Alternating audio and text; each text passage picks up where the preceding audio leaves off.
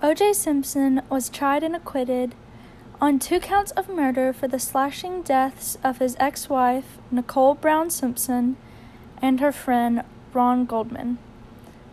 At 12:10 a.m. on June 13, 1994, Brown and Goldman were found stabbed to death outside her condominium in the Brentwood neighborhood of Los Angeles.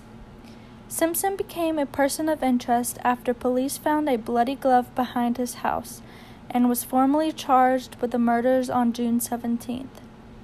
When he did not turn himself in at the agreed time, he became the object of a low speed pursuit in a white 1993 Ford Bronco SUV owned and driven by his friend Al Cowlings.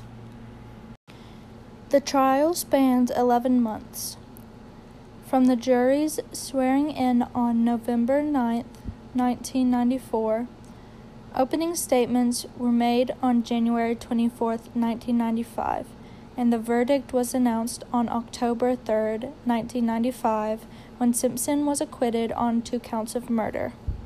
Kato Kaelin testified that Simpson was still wearing that shirt when they got home from McDonald's but not LAPD criminalist and hair fiber expert Susan Brockbank testified on June 27, 1995.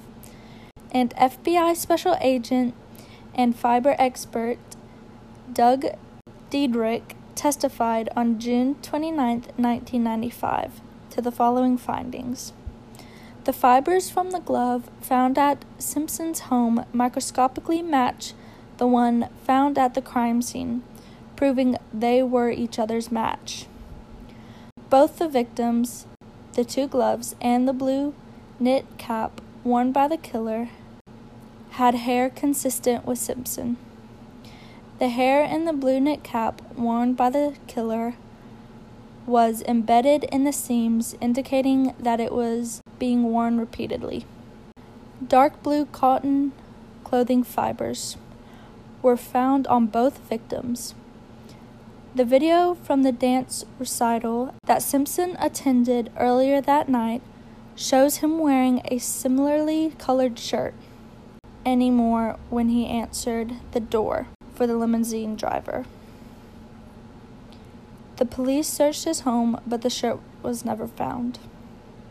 Hair consistent with Goldman was found on Brown, and clothing fibers consistent with Brown was found on Goldman. This supported the prosecution's theory that the assailant killed Brown first, then Goldman, and afterwards returned to Brown to cut her throat. The hair consistent with Brown that was found on the Rockingham glove was torn, which also supports the prosecution claim that the killer grabbed Brown by her hair to cut her throat.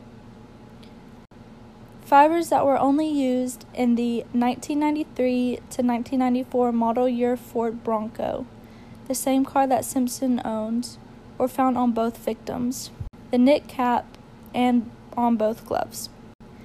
The glove found at Simpson's home that belonged to the murderer had hair and clothing fibers consistent with Simpson, Brown, and Goldman, as well as fibers from a 1993 to 1994 Ford Bronco, and Brown's dog,